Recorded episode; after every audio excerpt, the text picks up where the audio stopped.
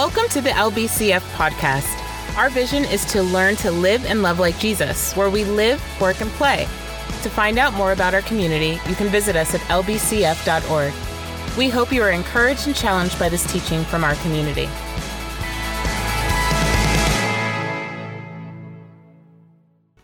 Good morning, LBCF.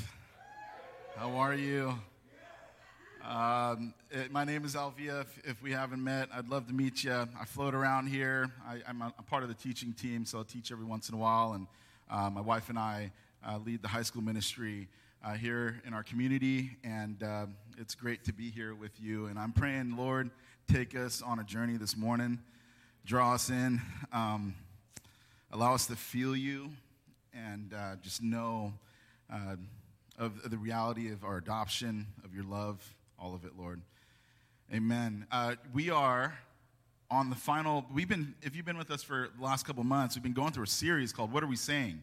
And we've been each week focusing on a different word of our faith, um, a different value that um, we uphold as, our, as a community of Christ. And this is the final day of the series, and today we're talking about love. And I'm not sure, I, and actually, I might even start by asking you to define love um, for yourself right now. How do you know what love is? And if you can, turn your attention to the screen. We'll get started with the video.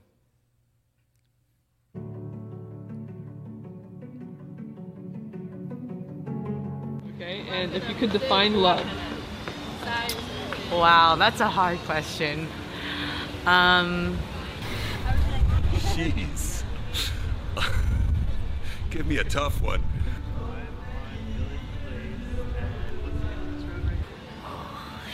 I mean. Ooh.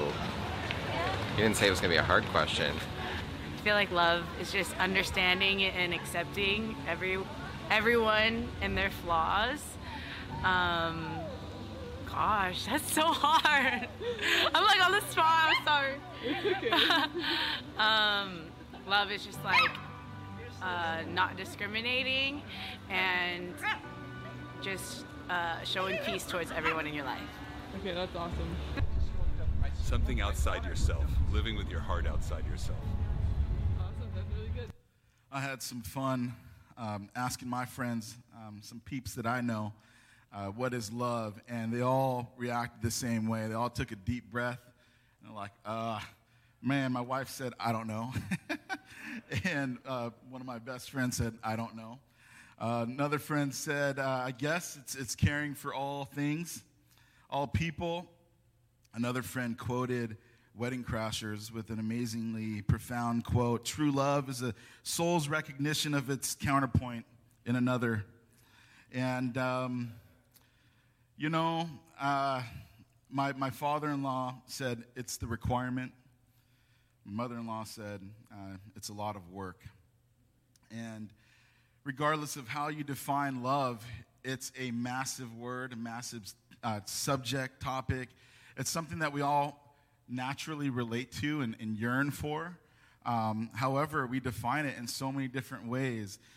I would say that it's important for us as LBCF, as a Christian community, as a community of Christ, for us to to be sensitive to what love is. And I'm not going to attempt to define love entirely in the next 20 minutes. My hope is that today, maybe we'll just journey a little bit in, in sensing love um, in new and different ways. And how fitting, you know, Matthew 28, or actually 1 John 4, you know, we, and we find throughout Scripture, Scripture tells us God is love. And how fitting is it that God, love is so, it's hard to pinpoint it and put it in a box because God is massive and you can't put God in a box, you know. And I think it's just the best way to describe God as well.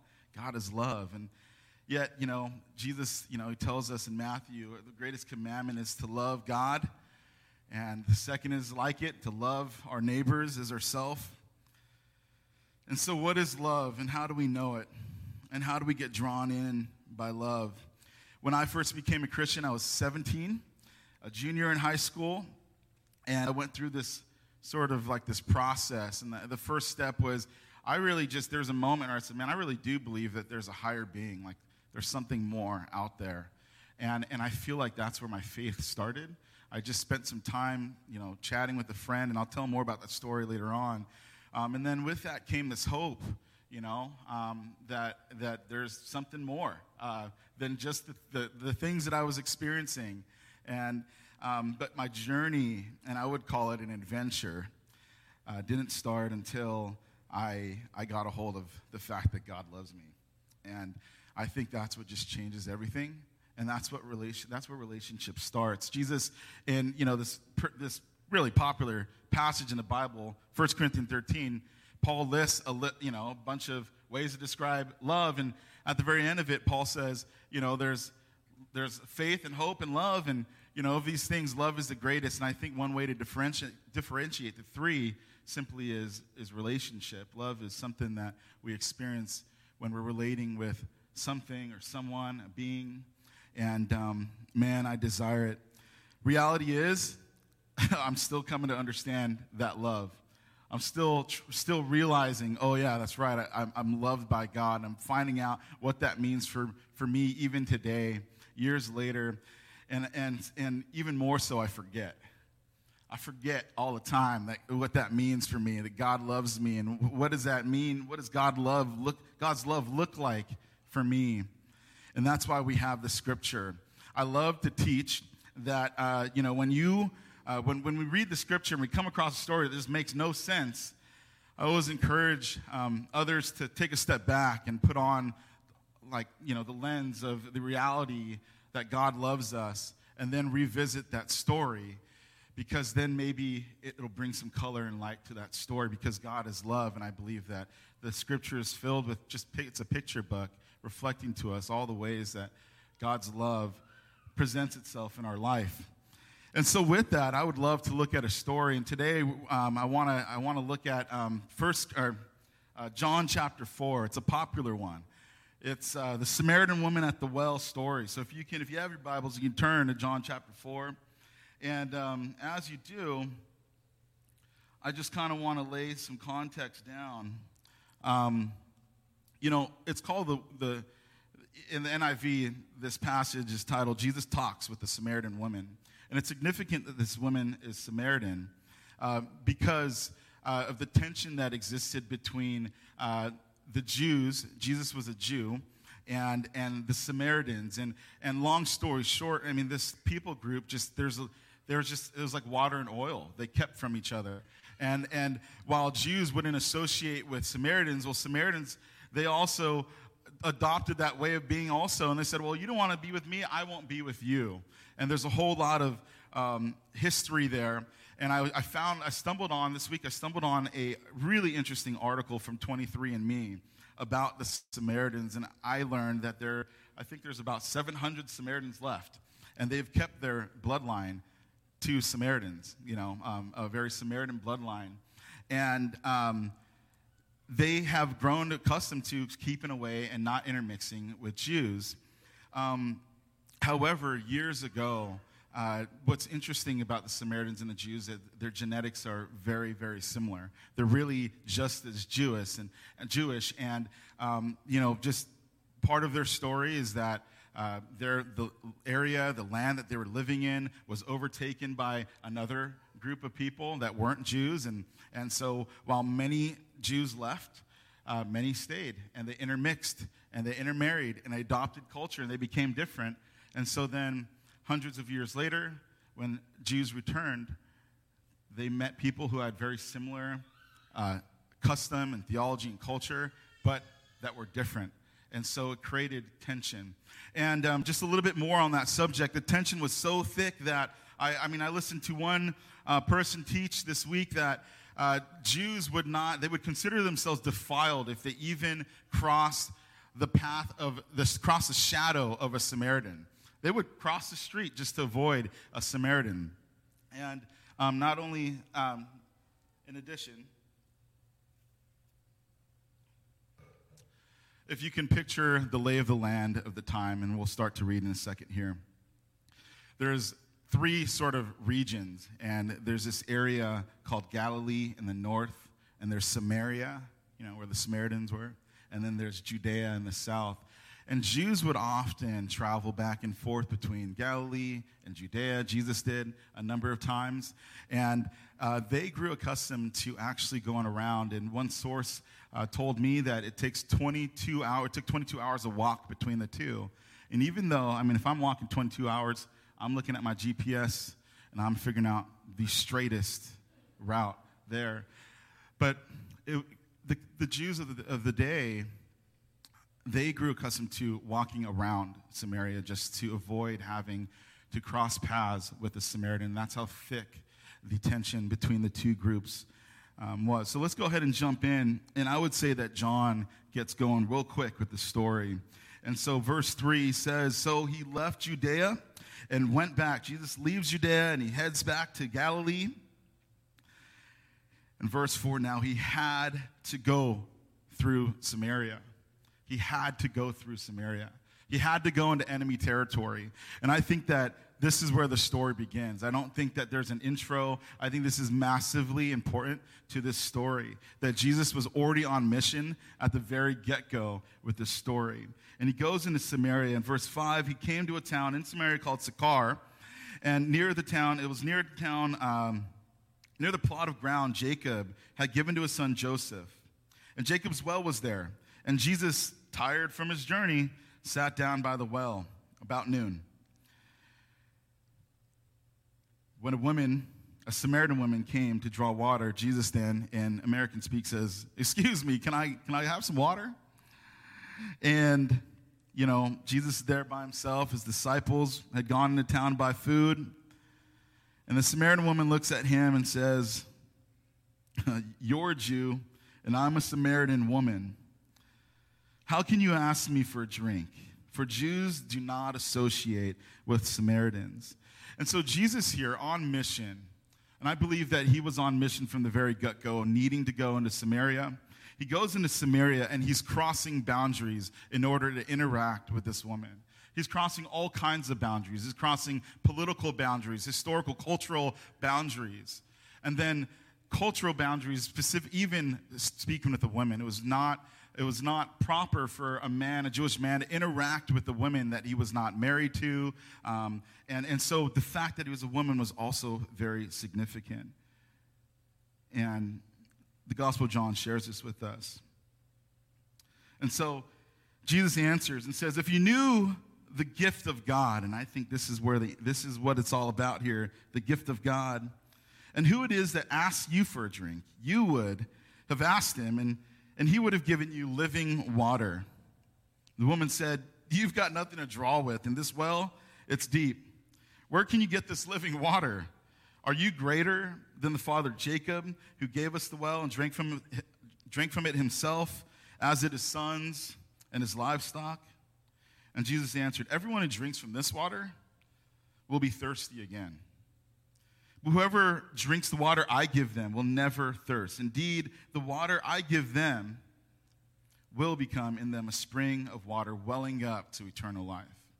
And so, if I could describe the story, um, there's two halves of the story. Um, you can view it in two halves. And in the first section of the story, Jesus, he needed to go into Samaria. He does. He crosses these boundaries, interacts with this person that he's on mission to interact with, and this person that he's not supposed to talk to. And he strikes up this conversation about thirst.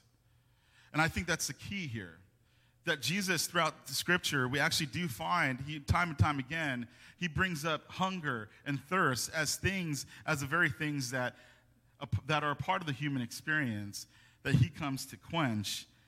And he brings this this conversation of, of thirst and says, Well, I, I, provide this water that just doesn't stop flowing and it, it wells up. And so I think that he does this for a reason. I think he's speaking directly into this woman's thirst. I think he's identifying the question, the why. And, and so his answer, how he, he starts to minister to her, he says, verse 16, go call your husband. And I picture him smiling when he said this, just cheekily, cheeky smile. Go call your husband. And she goes, I have no husband. Jesus said to her, you're right. you have you don't have a husband. The fact is you've had 5 husbands. And the man you're with now isn't even your husband. And what you've said is true. And so the woman, not really understanding what's going on, maybe confused, says, Well, I can see that you're a prophet. And she goes right back to the tension. There was a debate between uh, how, about worship between Samaritans and Jews. And so she goes, Well, I can see you're prophet. Our ancestors worshiped on this mountain, but you Jews claim that the place where we must worship is in Jerusalem. And Jesus then continues to minister and says, Believe me, there's a time when you will worship the Father neither in, on this mountain nor in Jerusalem. You Samaritans worship what you don't know, we worship what we do. For salvation is from the Jews, yet the true worshipers will worship the Father in spirit and in truth, and I think he's alluding to what's going to happen in her. For they are the kind of worshipers the Father seeks. This is what he cares about. And God is spirit, and, and his worshipers must worship in spirit and in truth. And so she, she, she kind of brings up the question or brings up this Messiah, maybe not really getting it entirely.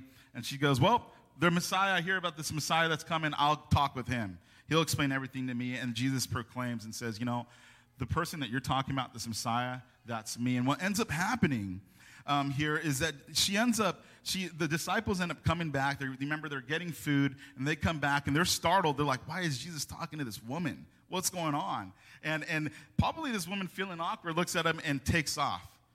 And she leaves her water jugs and she heads back to town and she connects with her townspeople, her friends, her people, that, her community. And she says, You guys, I, I just had this interaction with this person that told me everything about my life, everything that I've gone through, everything that I've done. Do you guys think this could be the Messiah? And something about her testimony, something about her running back and telling these people about this interaction with this guy leads these people of her town to want to go back and find Jesus and hang out with Jesus. And they eventually they, they do so and they, they talk with Jesus and they say, they ask him to stay for two more days, and Jesus does. And many of them start to believe. And the question for me is, but why? why do they start believing? What was the thing that drew them in? And um, you know, for, for years I've read this story. I've read this story so many times. I've heard many sermons. I'm thirsty today. I've heard um, many sermons on this, uh, this, this passage, and, and I've always held this view that this woman, the Samaritan woman at the well, was an adulterous woman. She had five husbands. Man, she must have lived a promiscuous life. She was just dating around. But if we look at the context, we understand the way the world worked back then. It was a largely um, patri- patriarchal society, it was male dominated. And I, I, tried digging in and finding out about the Samaritan specific culture. And apparently, what's interesting is they actually had women, uh, it, they have liturgy that describe women in, in prominent um, spaces, uh, maybe positions of leadership, but still their experience of divorce they had no control over. And so it was common for women to have husbands that died because of war, battles, or disease, or also divorce was commonly experienced because, according to Samaritan custom, uh, the high priest of their town or the area uh, could actually um, actually force a divorce if your husband was traveling uh, and maybe doesn't come back after some time, taking too long to travel, the high priest can force a divorce. And this is the reality that there's always more to the picture. It's quite possible that she was an adulterous woman, but it's hard for me to see that because I see this story through the lens of America, like the Western world, you know, where we can we can go and file for divorce and shop, or, you know, whatever it is, shop, that's the word. Date, whatever, excuse me. But you know what I mean? I shop a, a ton. And, but this is the massive difference for me because on one hand, I've read this story and I've, I've, I've gone, I, I, I've always questioned why did these people run back to hang with Jesus? Because if somebody told me, man, come meet this guy told me everything I did wrong, I would not want to. I'm not running over there. I'm not like, man, please spend two days more, more days with me. But if somebody came to me and said, Man, I just met this guy, weird. He was Jewish, he talked to me, and then he told me, he told me about my story and about my pain. You know, he knew that my first husband died, second husband, I don't know how it went, but my second husband left, and then I was forced to marry this other person. And man, he spoke right into my thirst. I think Jesus was on mission to talk about thirst and how he meets that thirst. And I told you guys we're talking about love, and I believe that this story, the Samaritan woman at the well, Jesus, he shows us that love pursues and crosses boundaries. Nothing can stop us from the love of Christ. What can hold us back? Cultural boundaries, differences, weirdness. This story also tells us that Jesus hears our story and knows our story, that love meets us, washes over us like a baptism, no matter what, and every single part of us, no matter what. And this is the kind of love that we get to interact with, this well that never ends and leads us into eternal life. So I became a Christian when I was 17, and um, I've been sort of dreading telling the story because I keep getting emotional thinking about it. I don't know why. Um, but uh, you know, I became Christian I was 17, and my mother and I went through a really hard season. And we, um, you know, essentially we were homeless. We lived in and out of motels for a year and a half. And through much of the season, um, I mean, I wasn't in school because I was in a different town every month, and, and I couldn't stay, enroll in school, and get going. So I, I spent quite a bit of time just by myself in new towns and new cities as a young teenager. And um, finally, my mom, you know, er, got back, we got back on our feet and we landed in this town in Orange County, Fullerton. Random, you know, for us. I love Fullerton. Fulas. Um, and uh, I, you know, I started going to school. And during this season, I had no friends because we are just moving around from 16 to 17. And I fell in love with this culture called punk rock. And I mean, this was like my last remnants of like those days, you know. This is my man. My clothes were all sewn on. I mean, I was just I call it a culture because I love the bands, but I also love just I something about, man, I could be I can't because I felt like I wasn't enough. So I can dress however I want. I could put a patch on my clothes. And even if you think it's weird, well, I got some friends that do the same and are j- weird with me. And so, middle, uh, and, and, I started going to school, and I, I, I, managed to start a band. And months, we couldn't, for months, we couldn't find a drummer. And uh, one day, uh, I, and my friends were just like me. I mean, my one guy, the bassist, had green spikes that stood five feet in the air or five inches in the air, and another friend was just wild. And and we couldn't find a drummer. And one day in the hallways at our high school, I saw this dude walking down, not a punk rocker, and he was flipping his sticks. I can't do the drummer stick. You can tell I'm not a drummer. And he's just going like this, you know. And I walked up to this guy and I said, Hey, you play drums? And he's like, Yeah, you know. And I was like, Oh, man, I'm trying to start a punk band. Would you be interested in playing drums for us? And this guy, his name is Chris, he. I'm just, I think this story rocks me because I'm so thankful. she, he, um, he says, you know, think about it. And he, and he goes home, and turns out he, he knew Jesus. And he, he, he just went and talked to Jesus, and he said, he said, you know, Jesus, should I join this band, this crazy band? And, and Jesus said, yeah, tell him, tell him about me. And I think the part that gets me is I'm just so thankful for his obedience. But from my perspective, Jesus, I mean, not Jesus, Chris, Jesus through Chris, Jesus through Chris crossed some boundaries. And because he did so, it changed my whole life. And um, Chris heard me, my story, and we used to walk to school every day, and he started with, you know, hey, there's a God. And, and, and I said, well, um, no. and he's like, well, let me, let me let's, let's look at like science. Let's talk about this stuff. I'm telling you, there's a God. And he was on mission. And eventually got me. I started to believe that there's a higher being. But then he said, man, this God loves you. And I said, you know, if there's a God and he's real, well, I said, F him. Because you, you would not be telling me that if you knew my story. And he just never stopped. And um, I think what gets me about this story also is that I think it's a Samaritan woman's story. I'm not a crier. This is really weird. Candy, I don't know how to like pretend to talk when I'm crying. But, you know, I just see the Samaritan woman. I'm like, man, I just see this person who's got this hard journey. And we have our hardship, all of us. Whatever it is, it's, it may be um, like monetary or what, you know, it could be anything. It could just simply be about our identity. But we go through this journey and we feel like Jesus, we disqualify ourselves and we feel like we can't receive his love.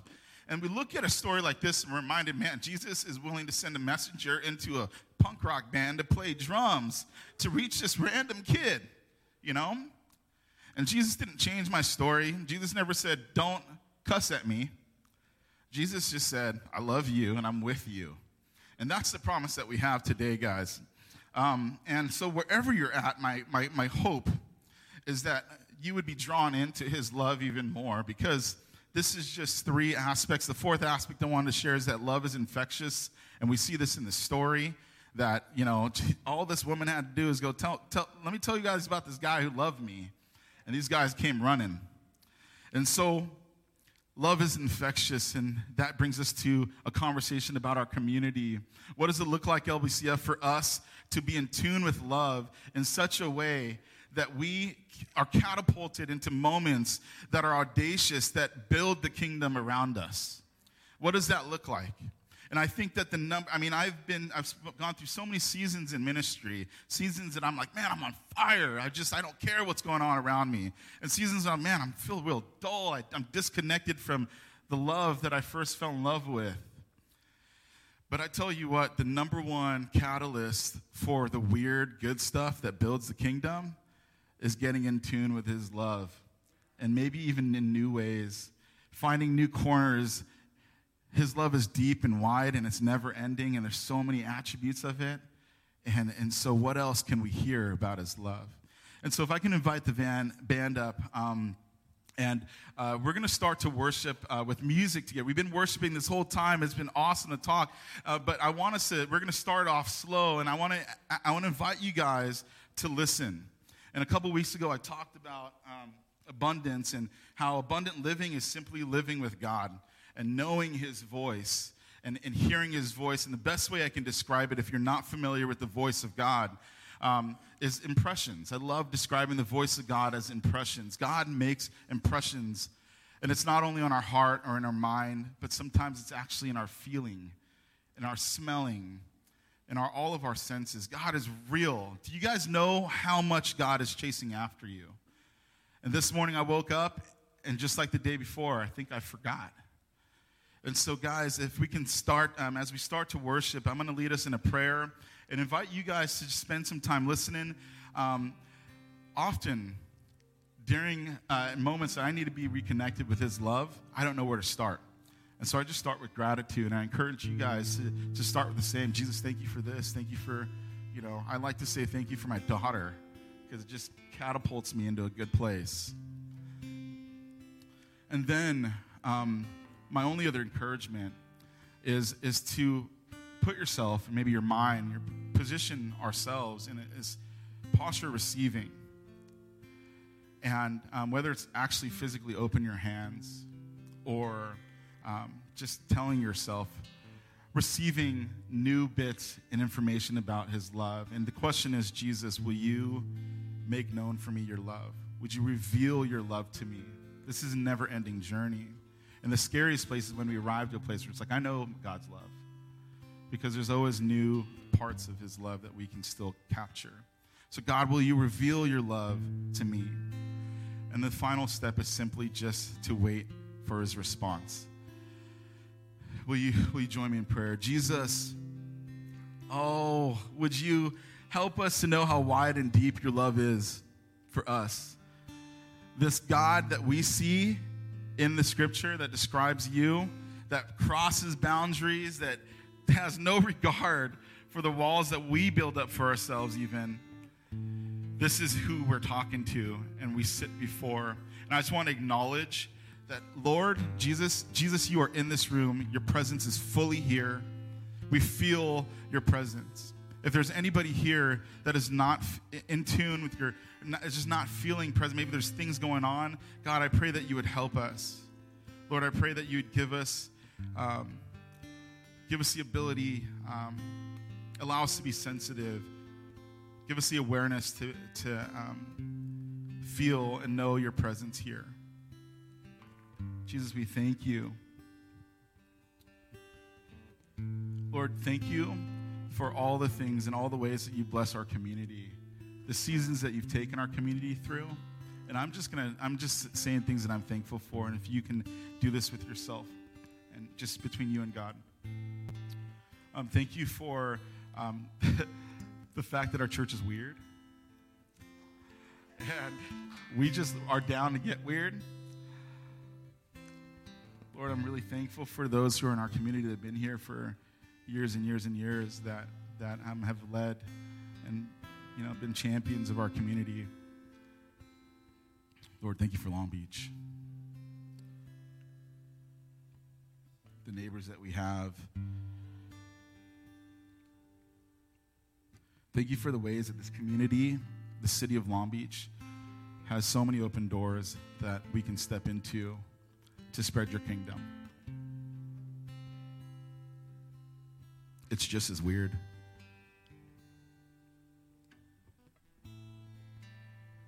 And Lord, as we worship together with music and as we respond, um, I just ask that you would allow us to feel your love in new ways. Would you reveal to us? Um, would you speak to us in ways that we need to hear you this morning? Speak to us individually through um, the impressions that you lay on our hearts and our body. Amen.